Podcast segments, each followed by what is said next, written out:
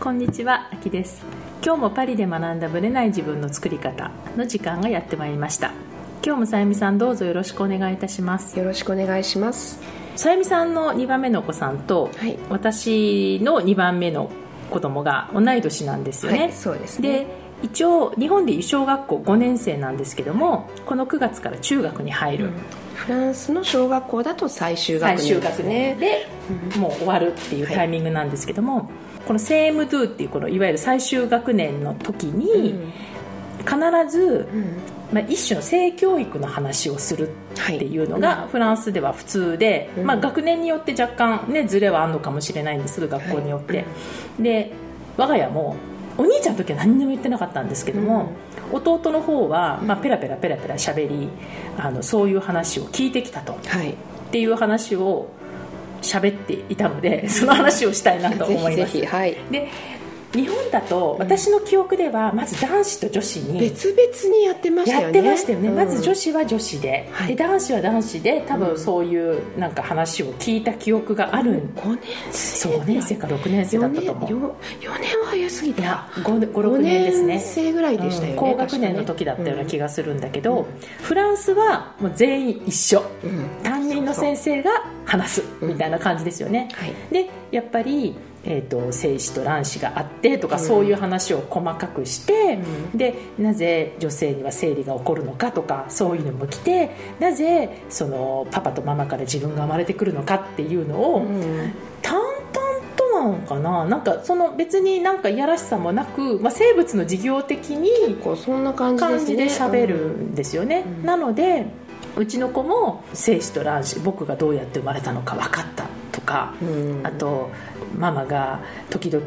トイレにちょっと血っぽいのがあるんだけどその理由が僕には分かったとか とか、うん。あと一番笑ったのは意味が分かんないんだけども僕は今回のことで一つ決めたことがあるって言ったんでしょ、何何？でしょう？何って言ったら僕はもう独身でいるって言ったんですね。なんで？意味がわからない。なんかちょっとそれを聞いて彼なりに多分ショックを受けたのかもしれない、うんうん。何か、ん。なので僕は独身でいるって。意味がわかんないんだけど、不思議。どういうどういう意味かわかんない。でね。もう僕はあの結婚はしない。独身でいる。で上の子はなんかねその別に独身か結婚かとか話は全然しないんだけども、なんかいつかこういうことを自分の子供にも伝えられたらいいなとか、うんなんかどっかで自分にも子供がいるっていう前提で話をする時が上の子にはあるんだけど、うんうんうん。下の子はそこがねもうはっきりしてて僕は独身だからあの子供はいないっていうのねなんでかわからないんだけど。でもなんかそれをいろいろ感じたらしくって、うん。あとねやっぱね映画とかテレビ普通に見てても、はい。まあ、ちょっとそういうシーンが出てくるとありますよね。出てくるじゃない？ね普通に、うん。うんもう CM でも普通に出てきたりするじゃないですか、もうそれだとあの一人でキャーキャー言ってるんですね。キャーキャー言ってこう目を隠す顔を隠す、キャーって。でそうそう、うん。でなんていうのかな。いやそんなに恥ずかしがらなくてもっていう、言うんだけどもう本人はちょっと耐えられない、うん。っていう上にそういう話を学校で聞いてきちゃったから、うん。なんか僕の中では独身でいると。言ってたそうです、すごいなんか、まあだからやっぱその辺は、多分女の子と男の子で反応が若干違うのかもしれないでうすね。ちの次女なんてね多分授業があったと思うんですけど何にも言ってませんでしたよ、うんだってもうあの長女がうん。すでに中学生で生理とかのね始まってる。そうですねもう始まってるので知ってますから、ん。それは一番下の8歳の弟も知ってます。みんな話しちゃうの。うん。あじゃあ子供同士では喋ってるんだ。喋ってるの。だって8歳の子が「ママ今お姉ちゃん一番上のお姉ちゃん生理中だから」とかって。解説してくれるんだ。だからプール行けないみたいとか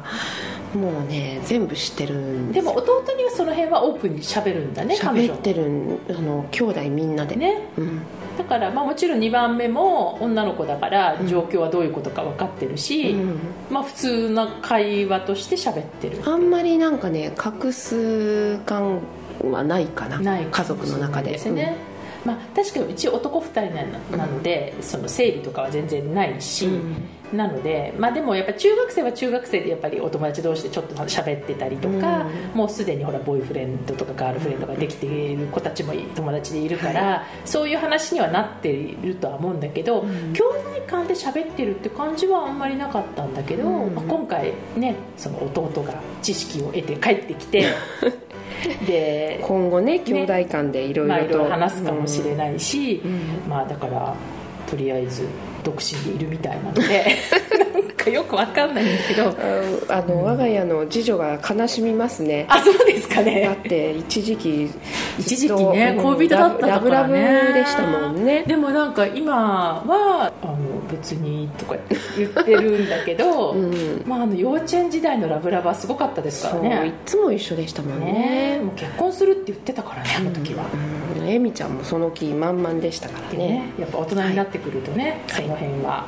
分かれていくのかもしれないですね。ねうん、なんかでもそうあの日本語の補習校の時も一緒ですもんね。一緒なんですけど、うん、でも隣に座ってるの？って言ったら、隣には座ってないっていうから「えなんで一緒に座らないの?」って「別に」とか言って言ってるのでちょっとずつ恥ずかしいの恥ずかしい時期に入ってきてるのかなって、えー、まあ10歳なのでね、うん、だから、まあ、そういう意味ではフランスって結構オープンにね喋、る感じはあるし、ね、学校でもあるし、はいまあ、男女分かれるっていうこともないですし、うん、まあ、だからやっぱりどっかで中学生に入る前までに知っておいた方がいいみたいなところはあるのかもしれないですね、はい、はい、それでは本編スタートです。はい。本編です。今回は質問をいただいてますので質問をじゃあさゆみさんの方から読んでいただけますでしょうか。はい。あきさんさゆみさんこんにちは。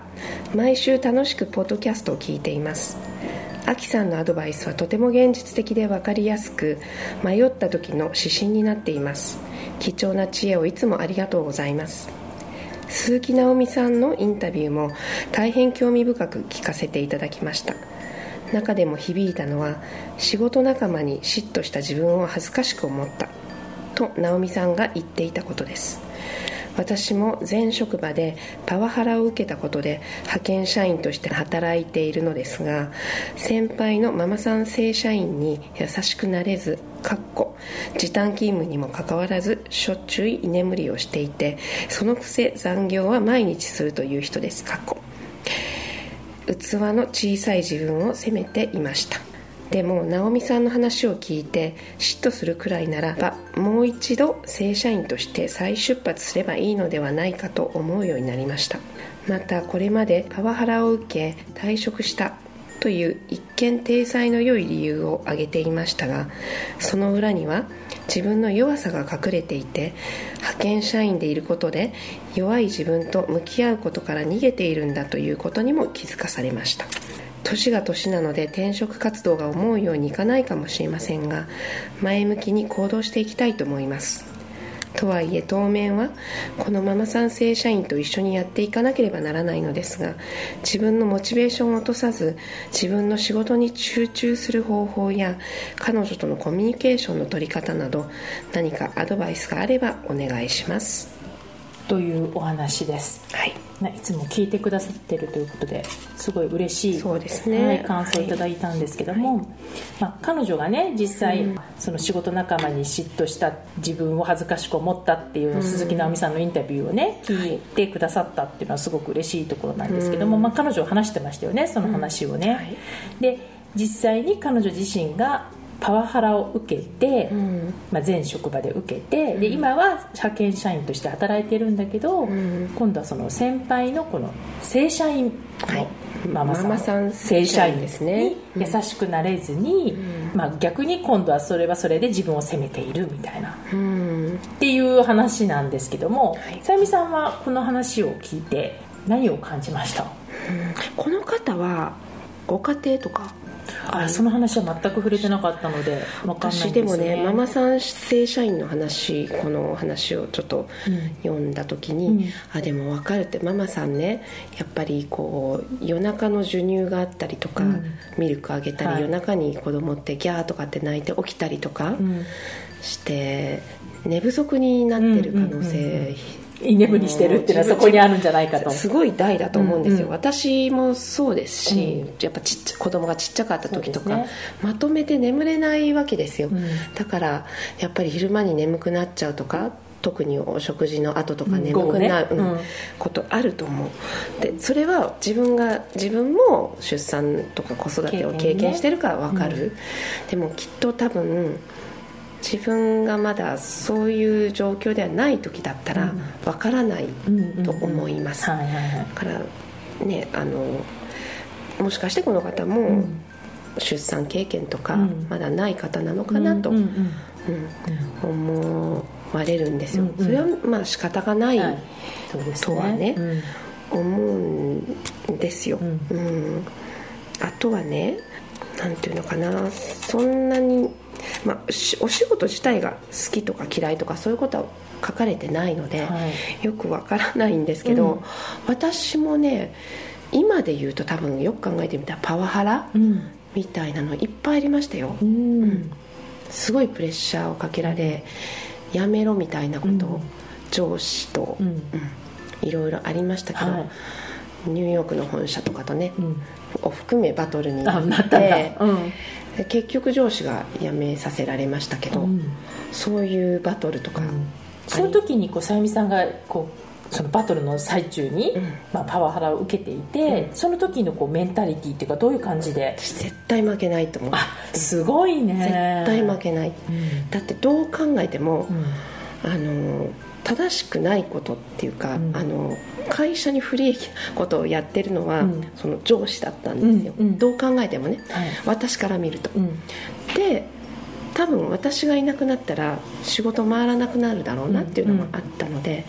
すごいあのそこは引かなかったです戦いました。それは例えばなんかこう、えー、と本本社っていうかその上司の上とか、うん。そのニューヨーク側の方になんか何かこう働きかけたりとかしたの？じゃなくて。働きかけもしあました。働きかけもしたんだ、いっぱい電話もして話して、うんうんうん。あと人事とも人事もいろいろ入ってきたんですよ。あそうすごいそんなに揉めたんだ。ねすごい大揉め。その上司を辞めさせるか私を辞めさせるかみたいなあもうどっちかになってきちゃっったんだ。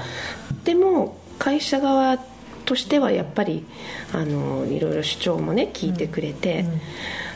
結局上司が辞めさせられた。んだ。た結果的にはね。うん。でも私は絶対に負けないってうん。その時は思ってました、ううんんじゃあ彼女はどうしたらいいですかね？さゆみさん的には。ママさん正社員と。マナさん正社員の、まあ、状況を一つは理解してあげること、なるほどね。うん。もしご自分がその立場になった時、うんうん多分あの同じような状況に陥る可能性もあると思うんですよ。もう眠いっていうの分かりますしすごく大変だと思う、そこは理解しがたいかもしれないんですけど、うんうんうん。うん受け入れてあげた方がいいかなと思います、そうしないと世の中みんな、ね、こうお子さんと育てながら働けなくなりますし、うんうんそうなんですよ、うん。そこはもうちょっとこう寛容に、うん。うん。なる見てあげて、もう仕方がないやぐらい、うんうん。そんなのをねきっと、まあ、日本だとこうもしかしてこうすごく厳しいのかもしれないですけど、もっとこうフランスとかにいると いっぱいいそうじゃないですか？そのな何がいるってことですか？どっちの方がいるってこと？そのママさん正社員みたいな人、っていうか普通に働いてる人見てても ママさんじゃなくてもいそうですよね。これ居眠り系とかいますよね、なんだっけ、えっと、スーパーのレジとかでも「ああ頭が痛い。ああ疲れた」とかって言いながら仕事をしてますもんね、はいはい。普通ですね。疲れたって言いながら仕事してるんですよ、はい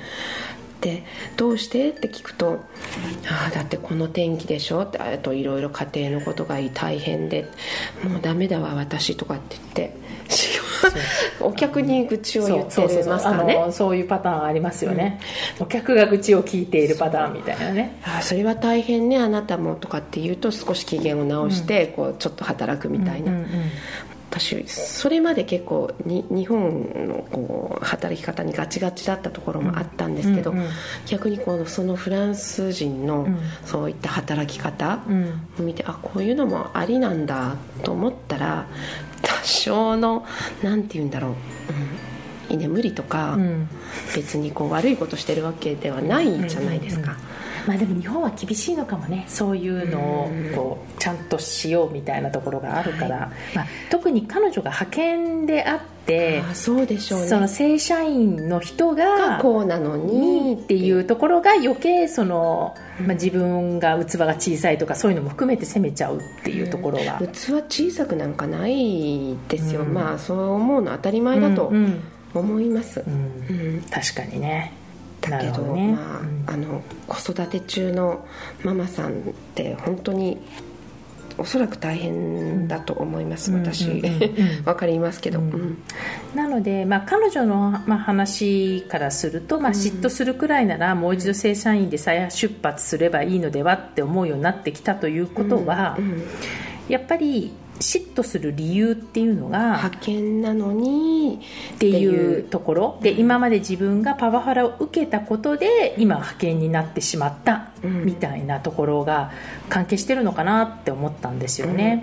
で私ね彼女のね文章を読んだ時にすごい分析されてる方だなと思ったんですよ、例えばこれまでパワハラを受けて退職したという一見体裁の良い理由を挙げていましたが、うん、その裏には自分の弱さが隠れていて、うん、派遣社員でいることで弱い自分と向き合うことから逃げているんだなということに気づかされましたって言ってるのは、いやここまで分かってるのはすごいなと思ったんですまずですね、うん、だからしっかりなんか自分の状態っていうのを分析されてる方だなっていうふうに思ったので、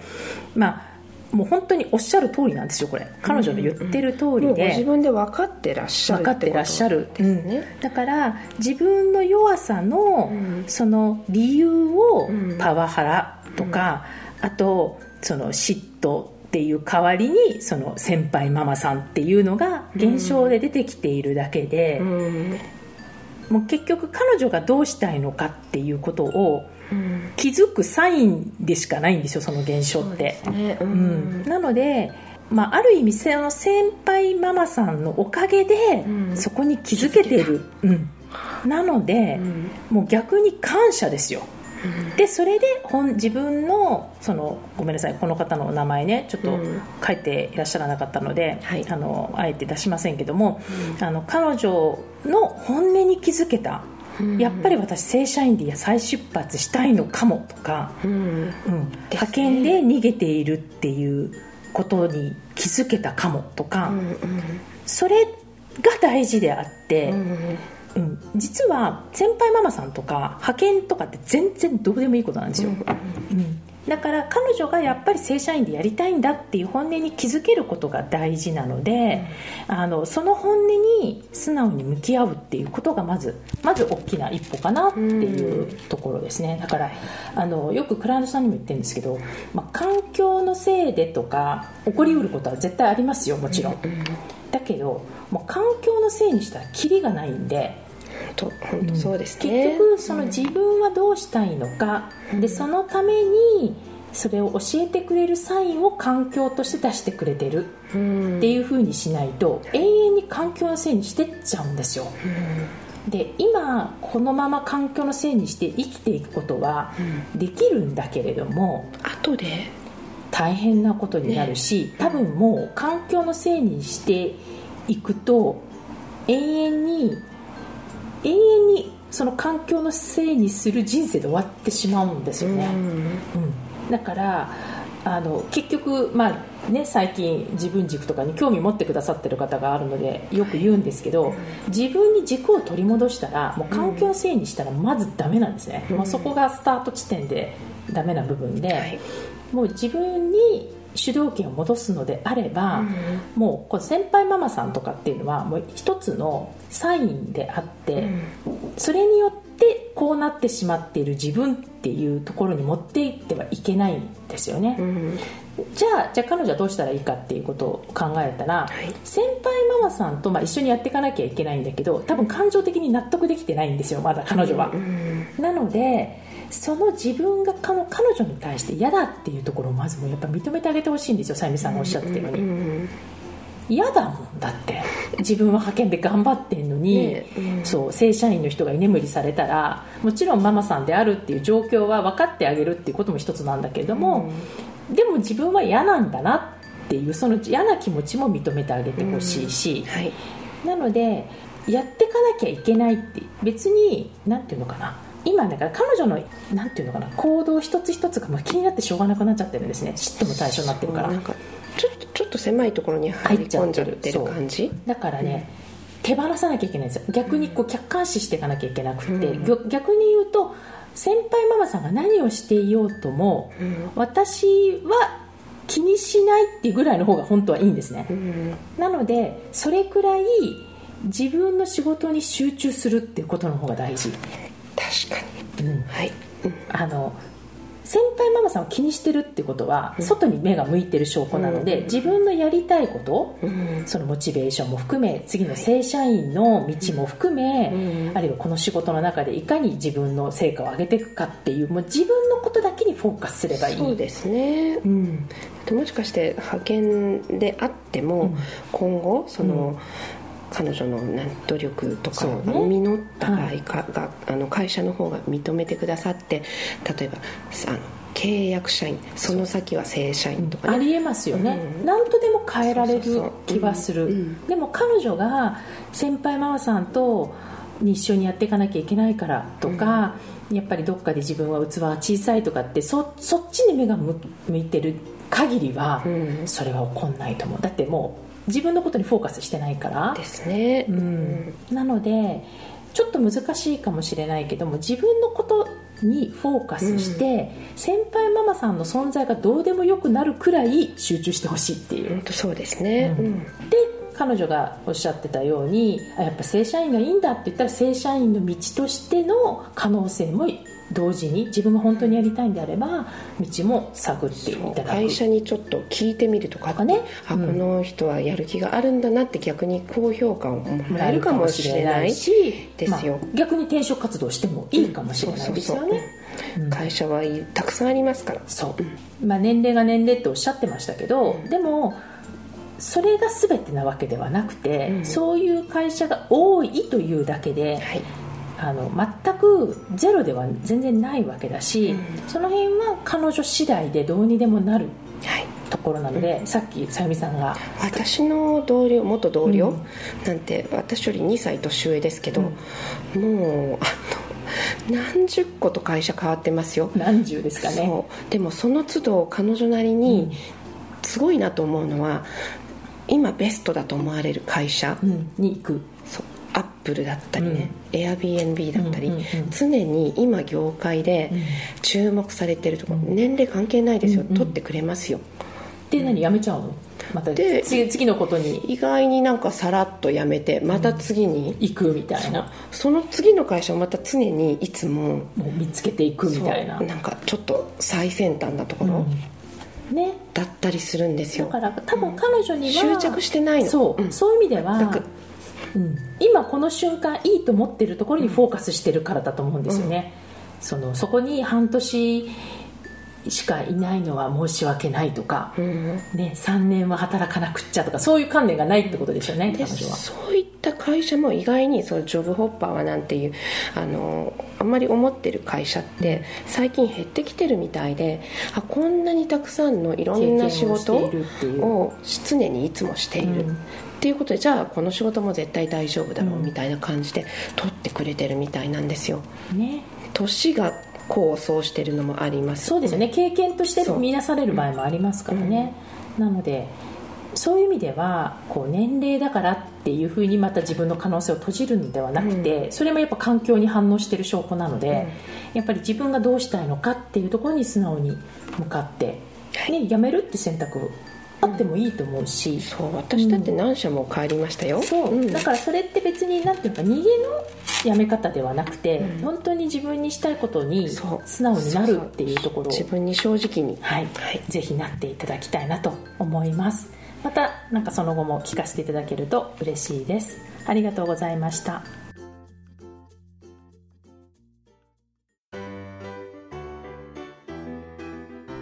この番組は毎週金曜日をめどにお届けしています。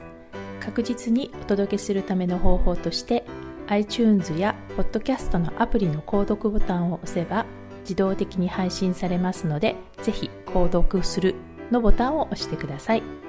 また皆様からの質問や感想をお待ちしています。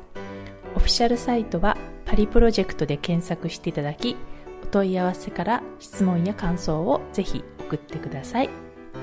オフィシャルサイトから LINE アットやメールレターで有益な情報をお届けしているのでこちらもぜひ登録してくださいね。また次回もパリで学んだブレない自分の作り方をお楽しみに。